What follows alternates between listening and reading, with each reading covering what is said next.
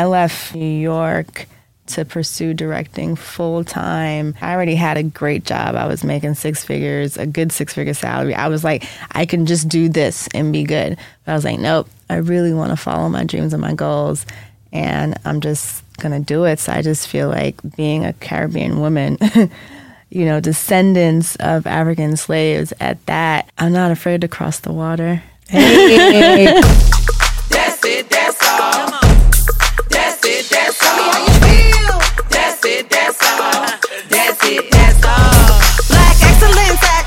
finest. How that skin glow, she's a true diamond. With the world at her back, she still smiling.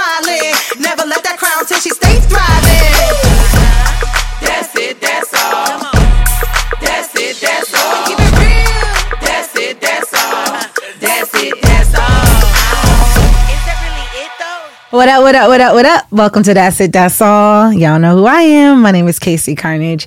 And today we're going to do a little something different. Usually I have a panel or I'm doing an artist spotlight. But today I think that I want to showcase one of a, a person that I think is a tastemaker. She's definitely moving strides in her field of work. And she's just a phenomenal person. We got Miss Candice Vernon here. Hey, Candice. Hi, thank you for having me. You're welcome.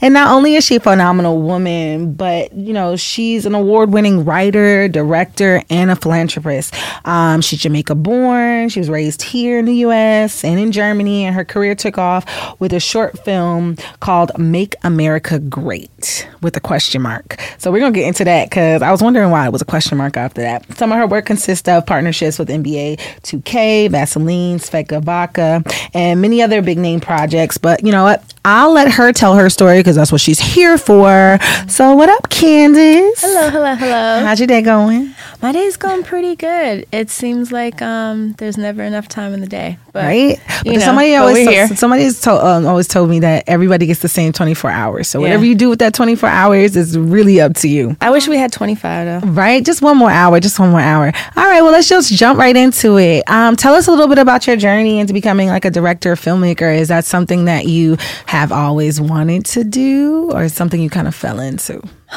You know, you're gonna learn a lot about me today. Um, I don't know. I feel like it was destined for me to to do what I'm doing. Um, I don't have anyone in my family that's a creative or anyone that works in any type of creative capacity whatsoever. I don't know. I was like this little kid in Jamaica that my mom named me after Candice Bergen, the actress, and she gave me my middle name based on the character's name. And she was just, you know, like in Jamaica watching this show and just decided to name me completely after this woman in this fictional character. And I feel like that had something to do with me doing what I'm doing now, not even knowing that going into it because I had no idea what I was going to do as a kid. You know, I thought I was going to actually work in like medicine and like deliver babies or like work with babies. And this creative bone just hit me and I just couldn't do anything but that ever since I think junior high school. I was like writing and just doing stuff. Some of my writings got put in books. Um, and I just knew I wanted to do something creative and tell stories and, you know, sometimes tell silly stories. Okay, okay. I mean, when I was reading your bio, was saying that you had a big niche in like comedic writing. And and it was funny for me to read because when you and I first met I didn't take you for a comedic writer. But then when we were out and about I think for my birthday one year I was like oh this is this is her personality for real. Like this is what and I saw the silliness that you had. Now when when you said that you started young how did your first project come about like how did you get in front of somebody how did you like get on the map Oh man, let me see. I mean, I feel like every time I did something, it's because I paid for it. It's like I had to pay for my own project, my short films, my whatever it is. It's like, you know, getting your reel together. So I did that and just like showed it to a lot of people. You know, like when I was first in New York, the first thing I did was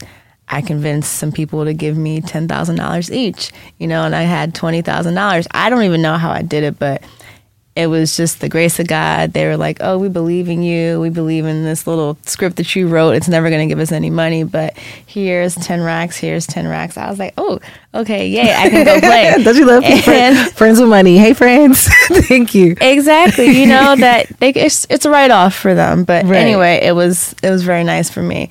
And I just used that, and I was working as a PA on Law and Order, and I was just showing everybody that thing when I finished the film. And when I moved here, because I I um, I transitioned from producing commercials to like more directing, well, 100% directing. And um, it's like I had to have a calling card again, so I had to do another film to like, all right, be like, this is what I'm doing now. Take me seriously because this is all I'm going to be doing is directing. I'm not doing anything else, but this is it. It's just being relentless and persistent, and it just takes one or a couple of people to be like I'm rocking with you. And, you know, that's it. Believing in yourself, putting your money, your everything behind your words and who you say you are. You just, you got to do that if you believe in yourself. And so it starts with just believing in yourself, and everything else is going to come. No, I totally agree. I mean, like we, you know, as artists, we and creatives, we kind of hit our head against the wall. Like, I want to make it. I want to make it. I want to do stuff. I want to do stuff. And then sometimes it really takes a tribe. So it's nice to know. And it's also like a, I would say like a pat on your back. Like some, there's a, there's a form of gratification where you have been visioning this, you know, visioning, visioning, and someone else sees your vision, mm-hmm. it's it's one of the best feelings in the world, I think, because sometimes you do need that extra hand. It's always like these pieces to a puzzle, and until you can get these pieces and form that outline, and then that one piece that you've been missing comes out of nowhere, yeah. and it just falls right in the middle of the puzzle. It's it's an amazing feeling. So I totally agree with that. So you are a Caribbean woman Mm-hmm. How have you navigated in America? When did you move to the U.S.? Well, I moved to the U.S. Um, for good when I was about nine years old. I just feel like I was all over the place as a kid. You know, um, my parents left me in Jamaica for a little bit. Uh, when they moved to America, and my dad went into the army, my mom came here to work. So that's how I ended up in Germany because he got shipped away to Germany. So then I went to kindergarten in Germany, and then it was too cold. My mom was like, nope. I did it for a year. I went back to Jamaica. And then finally at nine, I was reunited with my parents in Washington, D.C. Um, so all of that moving around and being from a different country, it's always given me like this attitude of, of fearlessness to just move around and like go anywhere and do anything because I did so much of that as a kid and that's kind of like all that I knew what shaped me for, you know, like what life can be like because people are always asking me like how do you just move here? How do you just do this? I mean, I left New York to pursue directing full time when I was already, I already had a great job. I was making six figures, a good six figure salary. I was like, I can just do this and be good. But I was like, nope, I really want to follow my dreams and my goals.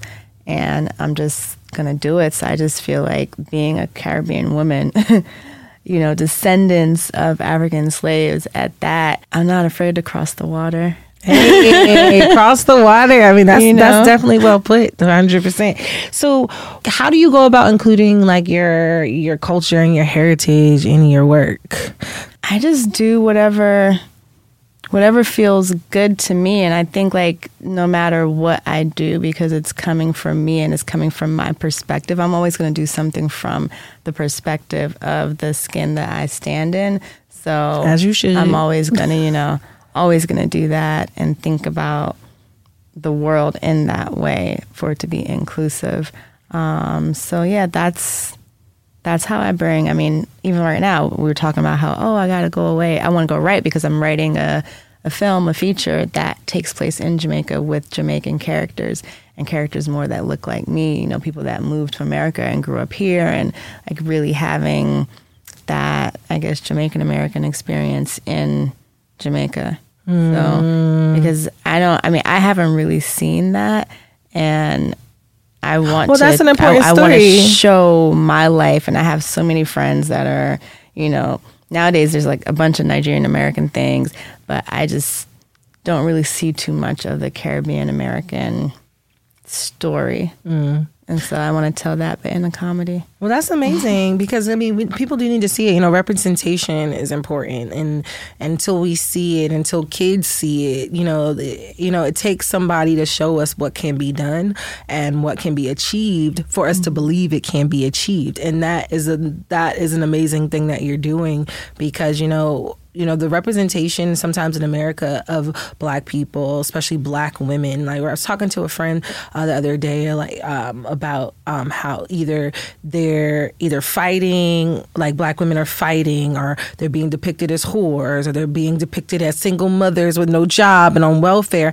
And to be honest with you, that's a small percentage. Yes, that happens, and yes, you know that's real life as well. But this percentage of that in America, it's very little compared to how much they show it. So it's important for people like you, people like myself who have, you know, things like that who can show that no, it can be done. There are amazing black women, there are amazing black people that are doing amazing things, and you can too put your mind to it, stick to your dreams, and you can make it happen.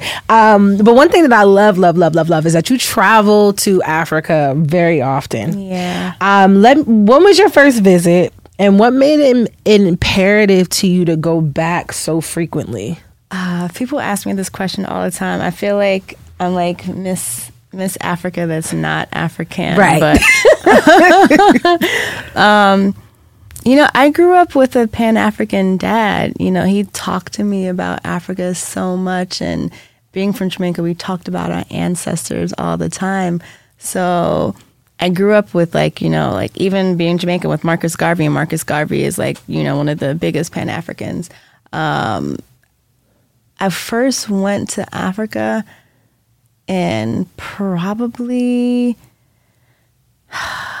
maybe it was 2010, something like that. I went to South Africa for the first time and I spent three weeks there. Um, and I was just like, oh, this is cool, you know, but it didn't feel like it didn't feel like home to me, you know. But South Africa also has a very brutal history of apartheid, and mm-hmm. I still felt a lot of that being there. So it was weird for me to be in South Africa, but it's a very beautiful place. But then I went to Ghana in 2019, and then I just didn't stop going back. I mean, I probably go three times a year. And when I went to Ghana, I felt like I was in Jamaica. I felt like my spirit and my whole everything felt like I was like, ooh, this feels like home you know and i know that a lot of our ancestors are from nigeria and from ghana from that coast so i just felt spiritually like this is the place to be i partied like i never had in my life i you know just met amazing people everywhere um, I had good food. I like spicy food, and they like to serve spice on top of spice. Like you'll get spicy chicken oh, with a spicy food. sauce mm. and a spicy everything on top of it. So it's like spice on top of spice on top of spice.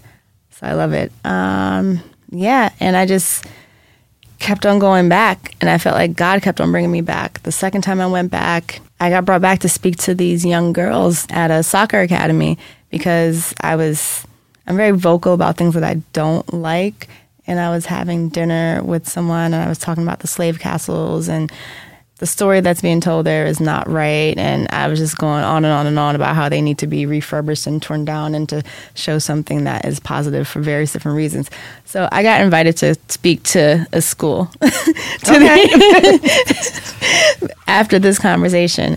And then I just kept on going back because I know I had this vision that I was building a school and then I ended up getting land, you know, for like basically nothing. And I just kept on meeting people that kept on helping me along this journey and to tell this story in my life that I didn't even know was about to be told. Yeah, I've never been. I can't wait until I go. Definitely on the checklist within the year. So I feel like that's amazing. But you talked about your land. So that mm-hmm. like segues into my next question. You are a founder of um, InvestWise Africa. Um, what are your principles on that? And did that stem from you buying the land before and feeling like we need to keep buying land, buying back the land? Yeah, so that stemmed from it was a conversation I was having with who my, who is now my business partner. We were introduced um, by a mutual friend, because of an event called Africon, um, basically. And this person knew that I had land and that also I had just bought a condo um, as an investment. And so I had been um, like investing in like other commodities and stuff there also. So they were like, oh, well, you should do this workshop with, you know, this guy. And then him and I, through meeting and preparing for the workshop, was like, oh, I like what you got going on in Rwanda. You got all this stuff going on. Rwanda's about to be the next place because I do a lot of research and data, um, especially with the IMF and just all of the, um, you know, like monetary services and uh, and companies out there. And long story short, he was like, "Oh, you're doing something in Ghana. I'm like, you're doing something in Rwanda. We can help each other and teach each other."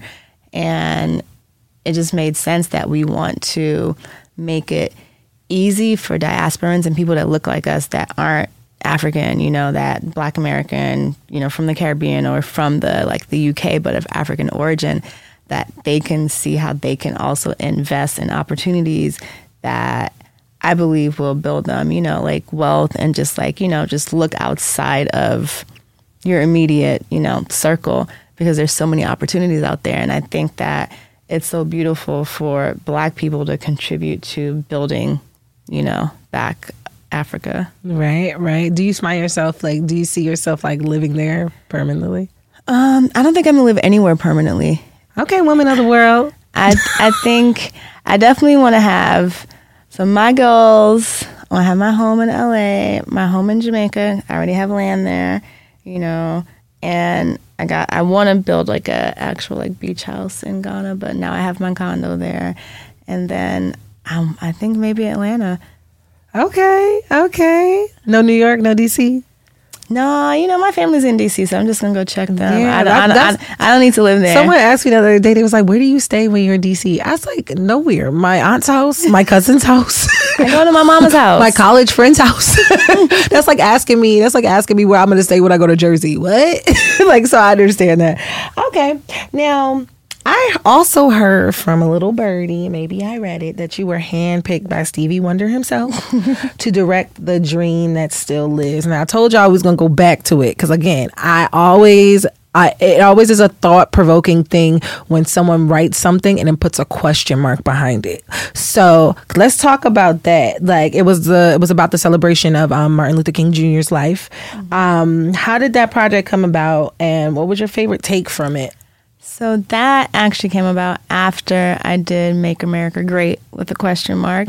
Like and that was because I thought what is the worst thing that can happen in the world if Trump became president and I shot this thing based on that um, before he became president and he kept on saying that he wants to make America great again. After, I was like, well, what does that even mean? Because your definition of make America great, I feel like it makes it terrible for me. So that part, I did this drama comedy that I, that got written up in the Hollywood Reporter, some other publications, and yeah. So from the press on that, and I had a lot of views on that.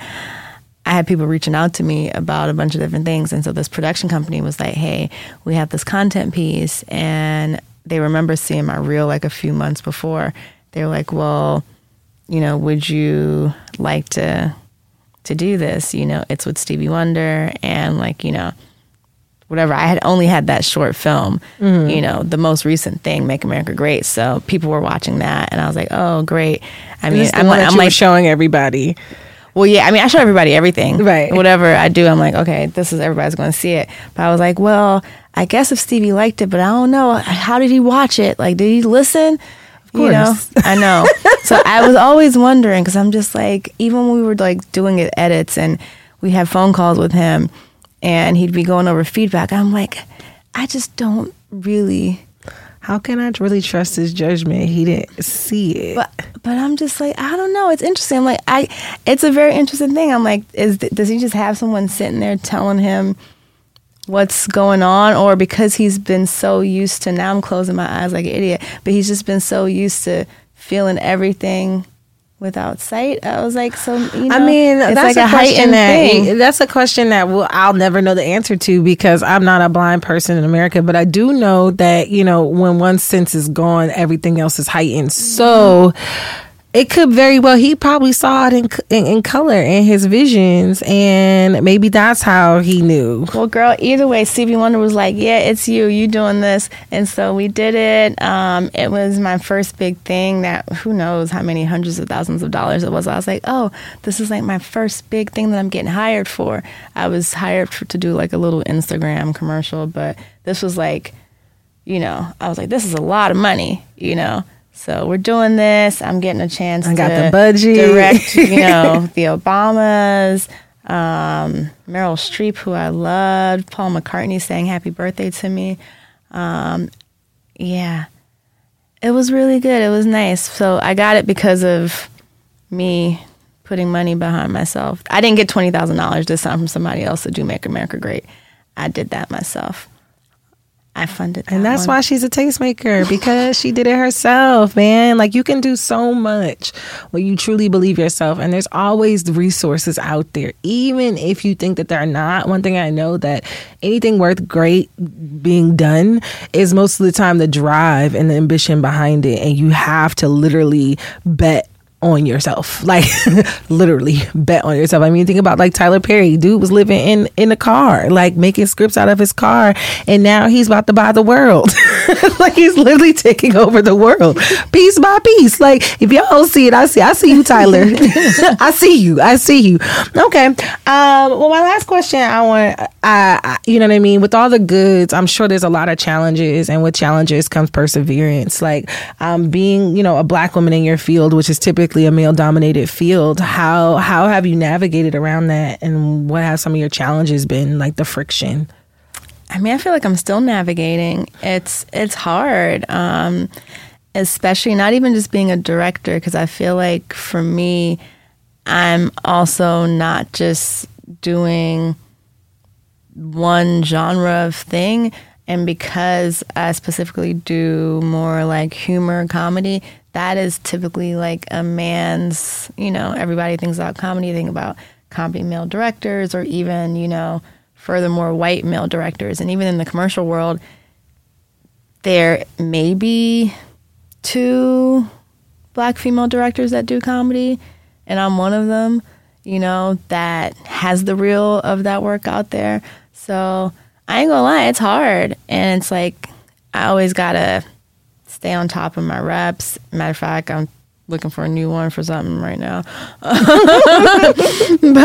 yeah, it's like you just got to stay on top of people. And honestly, you just got to move like that's not even a, a thing. Mm. Because when I think about that, that just, I don't even want that to put me in a negative, you know, Thoughts mindset at all. And thoughts do have power. And so, and I really do believe that everything is possible and that there are endless possibilities in life for everyone if you just believe it. So while somebody over here may just be like, oh, well, you know, we're not looking for a black woman. It's like, okay, I, I don't care if you're not looking for a black woman, but you're looking for a director that can do this. And so I'm just trying to break that barrier to not be seen as like a black female director and just be, seen as a director, which is fair.